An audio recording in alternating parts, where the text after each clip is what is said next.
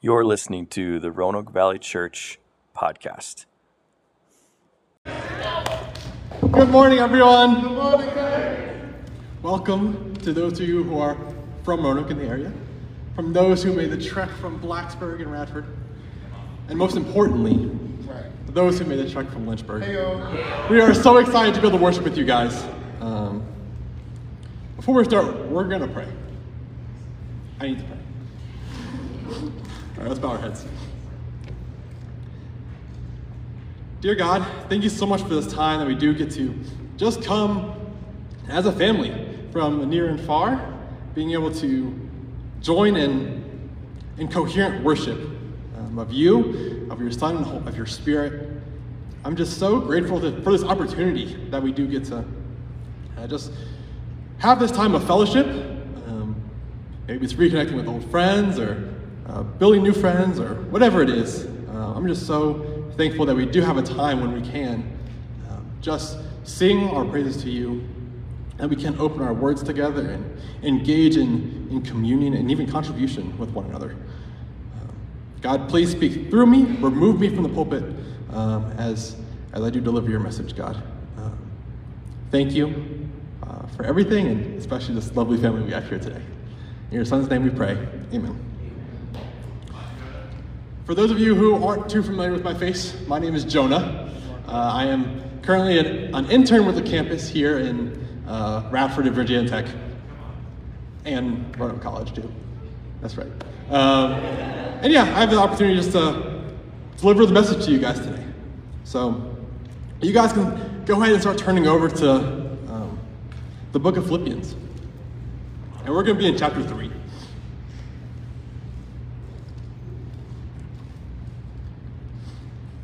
A little more background about myself. I graduated this past spring and with a bachelor in psychology.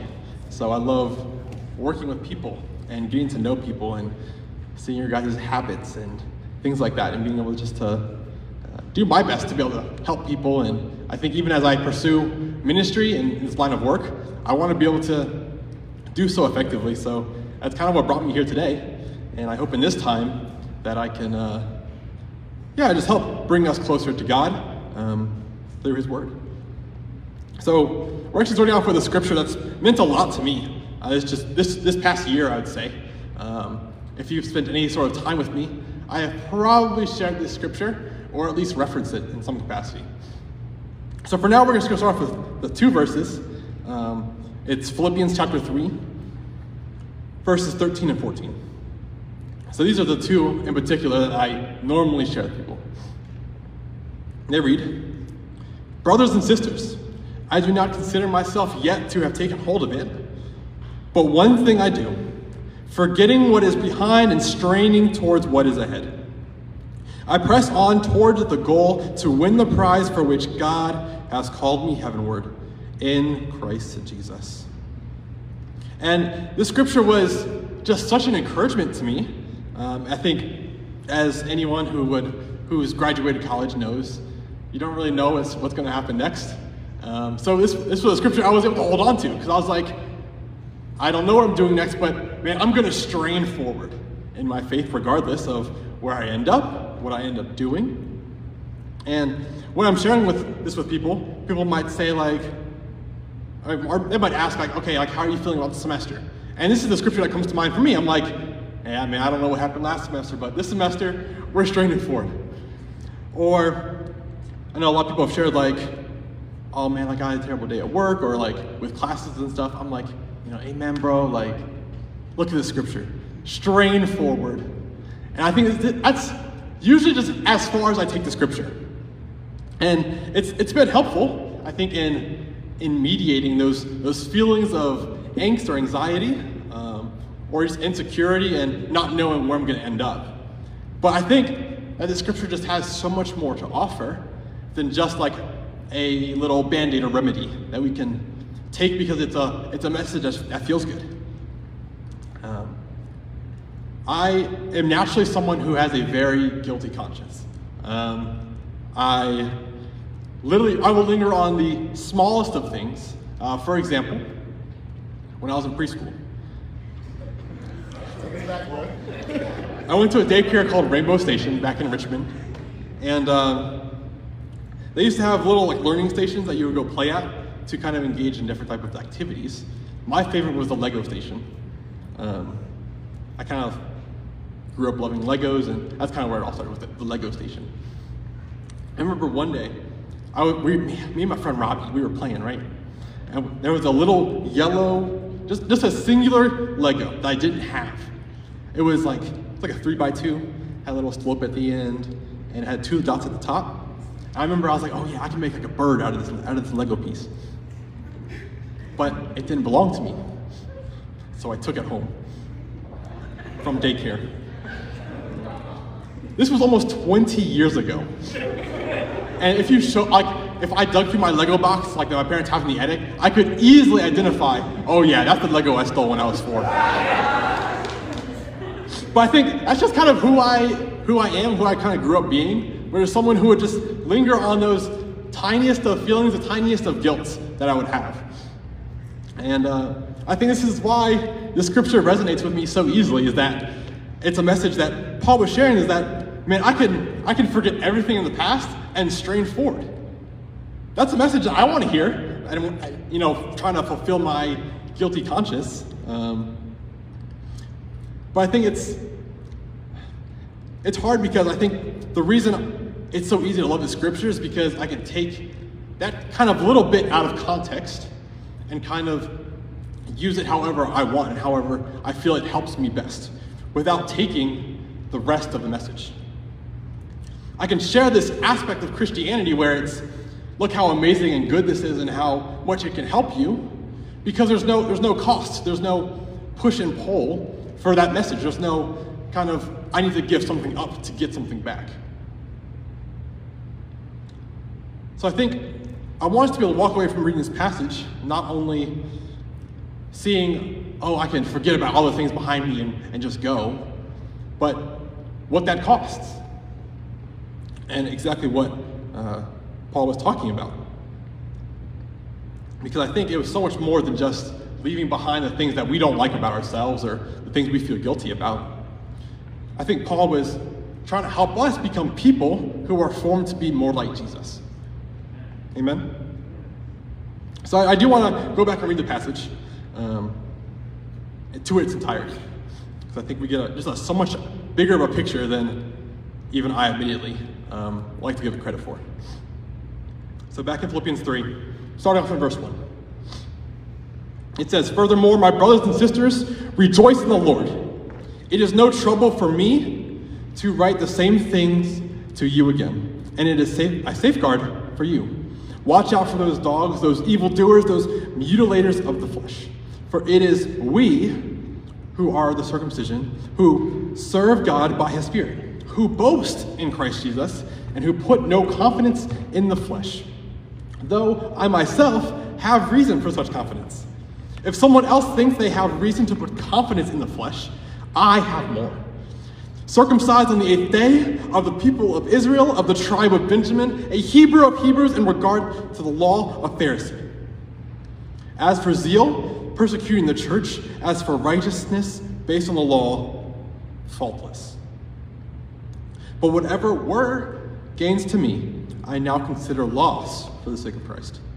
What is more, I consider everything a loss because of the surpassing worth of knowing Christ Jesus my Lord. For whose sake I have lost all things, I consider them garbage, that I may gain Christ and be found in him, not having a righteousness of my own that comes from the law, but that which comes through faith in Christ the righteousness that comes from God on the basis of faith. I want to know Christ, yes, to know the power of his resurrection and participation in his suffering, becoming like him in his death, and so somehow attaining to the resurrection from the dead. Not that I have already obtained all this or have already arrived at my goal, but I press on to take hold of that for which Christ Jesus took hold of me. Brothers and sisters, I do not consider myself yet to have taken hold of it, but one thing I do, forgetting what is behind and straining forward. What is ahead? I press on towards the goal to win the prize for which God has called me heavenward in Christ Jesus. All of us then who are mature should take view on, such things. And if on some point you think differently, that too God will make clear to you. Only let us live up to what we already have attained. Join together in following my example, brothers and sisters. And just as you have used us as a model, keep your eyes on those who live as we do. For as I have often told you, before and now, I tell you again, even with tears, many live as enemies of the cross of Christ. Their destiny is destruction, their God is their stomach, and their glory is in their shame. Their mind is set on earthly things, but our citizenship is in heaven. And we eagerly await a Savior from there, the Lord Jesus Christ, who by the power that enables him to bring everything under his control will transform our lowly bodies so that they will be like his glorious body. And it becomes so much more powerful. When we look at this full context, it's so much more than just a I'm running away from something. But no, we are being formed to have bodies like Christ. My first point for you guys today is you're not that guy. Because I think Paul does kind of take that take that stance as he's as he's talking. He's, he says that he comes with this like humble brag. He's like, I, you know, if, if someone else thinks they have reason to put confidence in the flesh, I have more. Hey buddy, you're not that guy, you know? It's it's because he is someone who, who grew up and did the right things and his whole life kept with the law. And I think myself being like a, a kingdom kid or someone who had grown up going to church, I can kind of feel that way. I can feel like I know the right answers, I know the Bible stories, and sure, I can easily relate to kind of Paul's attitude there. But I think on a broader scale, many of us can relate. We can hold on to the things that make us seem higher or better uh, than other people in society. I would say probably 90% of us had, have some sort of college education in this room. Most of us have some sort of car to get here. Most of us um, have a job, or even on a spiritual note, we, we know scriptures. We know how to share our faith with people. And I think those are things that we can that we can put pride in. And I think we get to see that most when we introduce our, ourselves to new people. I can be like, okay, hi, my name is Jonah. I'm 23. And we start just listing off these things about ourselves. Like, I'm a student from here, I work here, I'm this religion, I am this ethnicity. And maybe, maybe you're not like just listing off things about yourself when you introduce yourself. But it also comes out in, in when we ask people. When we're asking them, you know, where are they from? These are some of our first questions. Is we want to hear about the things they do because generally that's where we find our, our identity. It's where we're putting our confidence and our pride. So, my question for you guys is where is your confidence? Where is your pride being placed? Paul is kind of challenging the churches here to have this complete change in not only mindset, but priorities of what we're putting our stock in. He wants us to have this goal of, of becoming a citizen of God's holy kingdom. And I think this is where that idea of, you know, that I love in the scripture of leaving everything behind because, yeah, I do. I want to have this citizenship in heaven. And what that takes is leaving my life behind. And that's, that's kind of the easy part is leaving all the things that we don't like about ourselves behind. But what about the things that we are putting stock in, that we're called to leave behind? Because that, that message does sound easy until we're able to put that full picture together. Because in verse 7, it says, But whatever were gains to me, I now consider losses for the sake of Christ. Even more so, I consider everything a loss because of the surpassing worth of knowing Christ. And there's that, that kind of condition I was hinting at earlier is that everything that we have is to be considered loss when we compare it to gaining Christ. That's an, an intense thought to have. That everything that we have gained, everything we've worked for, everything we have prioritized, anything we've put stock in. It should be considered a loss, something we have been defeated in when we compare it to that life of gaining Christ. That's hard. And I think as I'm, I've been uh, searching for a ministry job, um, there's opportunities that I can continue to spread God's message and uh, work for different churches. And I think I can put so much stock in the things I've done, um, like different internships. Shout out Hampton Roads internship. I'm there with you. Um, but whether it's all the Bible study I've done, I, I can just put so much faith in and knowing that I have put in the work to work as a minister. But no, I'm called to have that as a loss when it, when it comes to gaining Christ. He sees the life that, that Christ has made available for him in the scripture. And man, Paul just becomes so grateful that he's like, I need to strive for that, and nothing else matters. Nothing else is on my priority scale. Because before Christ, there is nothing else. So I want to I want you guys to be evaluating your life. How would your life look different if that was your mindset? If all of your priorities were pushed to the side for the sake of running the race of Christ. Really engaging in citizenship in his kingdom, first and foremost. If your mindset was to strain forward towards grace, what would that change about you? In verse 15, he says that those who are mature should take such view on things. And I believe the thing he's referencing here is this heart of complacency that we can have, not only those who are mature, but even those who are younger, who become kind of complacent in our walks with God. We begin to consider the things we do as kind of extra or uh, there can be a, a, when we start deprioritizing other things, we can kind of see this bigger pendulum swing. Where at first, we consider the spiritual things we do, like serving or going to church, as the most important thing, the thing that we put value in.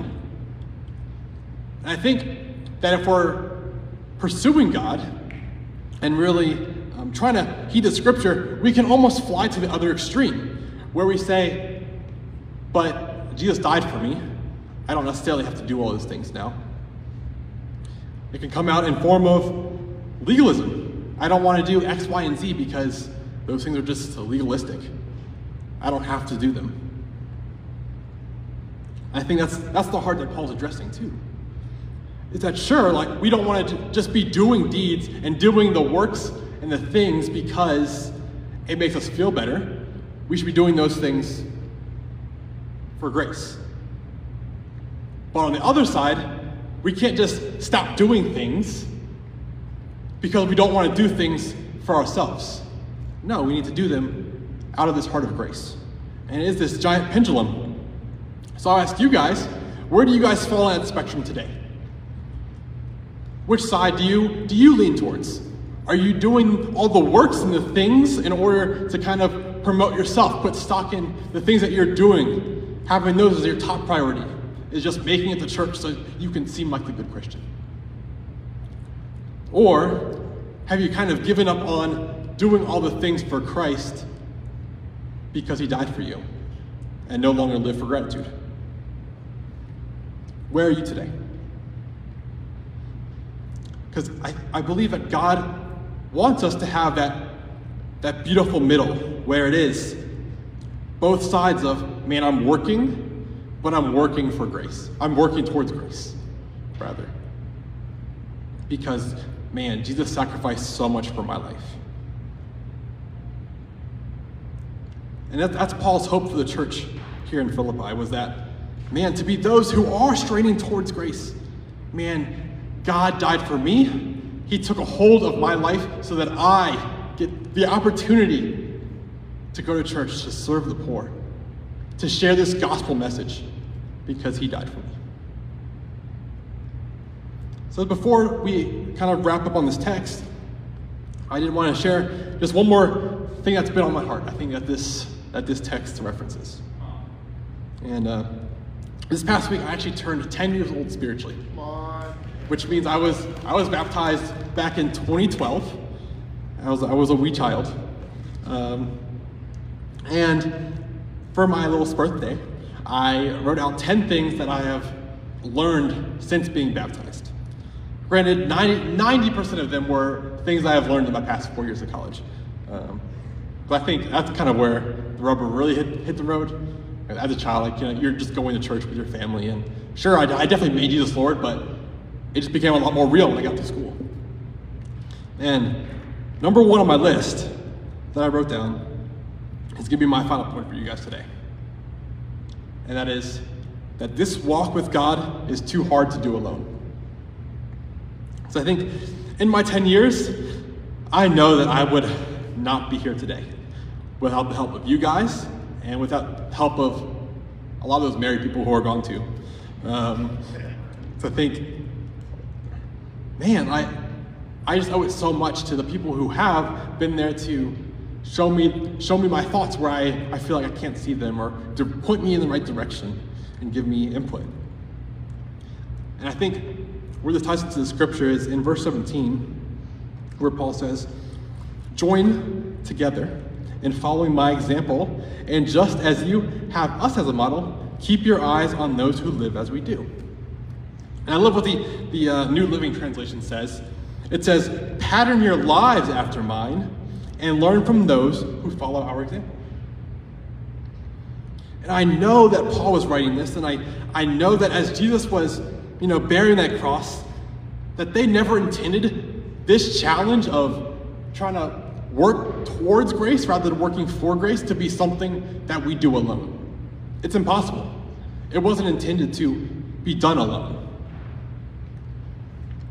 I think there, there are so many places where in this pendulum that we need people to show us kind of where we stand, where we tend to step, which side we tend to hug towards. And it, it's just so important to have people like Paul in our life to show us where we are. And we definitely do have, all, we all have Pauls in our life, whether it's John and Lindsay here, or Cody and Brittany, or uh, Ben and Melina. Um, I mean, they have guided us and done an amazing job at serving us and providing for us and helping us, give, give, giving us input where we tend to, to be blind. But what about times when they aren't here? When they aren't here to, to worship with us, when they aren't here to, you know, be watching our every move and when they're too busy being married and stuff. We need people who are, who are going to be in our lives to help us figure out where to move next, where we stand in this pendulum. People to give us a push when we do feel stagnant or stuck. We can't do this alone, and God never intended us to do it alone either. And it's by far one of Satan's biggest lies that I wrestle with is that I have to do it alone, that I don't have the, the right amount of support, that um, people don't care enough to kind of walk with me and check on me. And man, that's that's where Satan is winning, is in that lie. When we need to, when we can't, we feel like we can't rely on others. We can't strive spiritually without people to provide perspective. We can't strive in our faith, man, if we don't have people who are pointing out the perspectives in our lives where we have trouble seeing. Because just imagine what it would be like if we were all in this place where we are willing and able to help one another in this way. If we are we're all there to kind of help center our lives not to just to do the right things, but to do what we're doing out of a gratitude for Jesus. Constantly reminding each other, man, Jesus died for you. How different this family would look. Man, how welcoming and man, how eager we would be to kind of invite people into this, into this beautiful home we have. Our church becomes a place where people feel loved and taken care of. Needs are met and people felt seen and heard at all times. I think there'd be less burnout, feeling like we're doing too much, and we just kind of drag ourselves to church every every Sunday and kind of having to just yeah, just drag ourselves around. And I think there would just be this overflow of joy knowing that we get to live with those who are just so embedded in our lives and fighting for us. And as we leave here today, man, let us be those who bask in the gift of grace that Jesus gave us. Not doing so to kind of fill our own stomachs, as the scripture says, but rather striving in what we do to glorify Jesus' life and to become citizens of God's domain here on earth. Amen.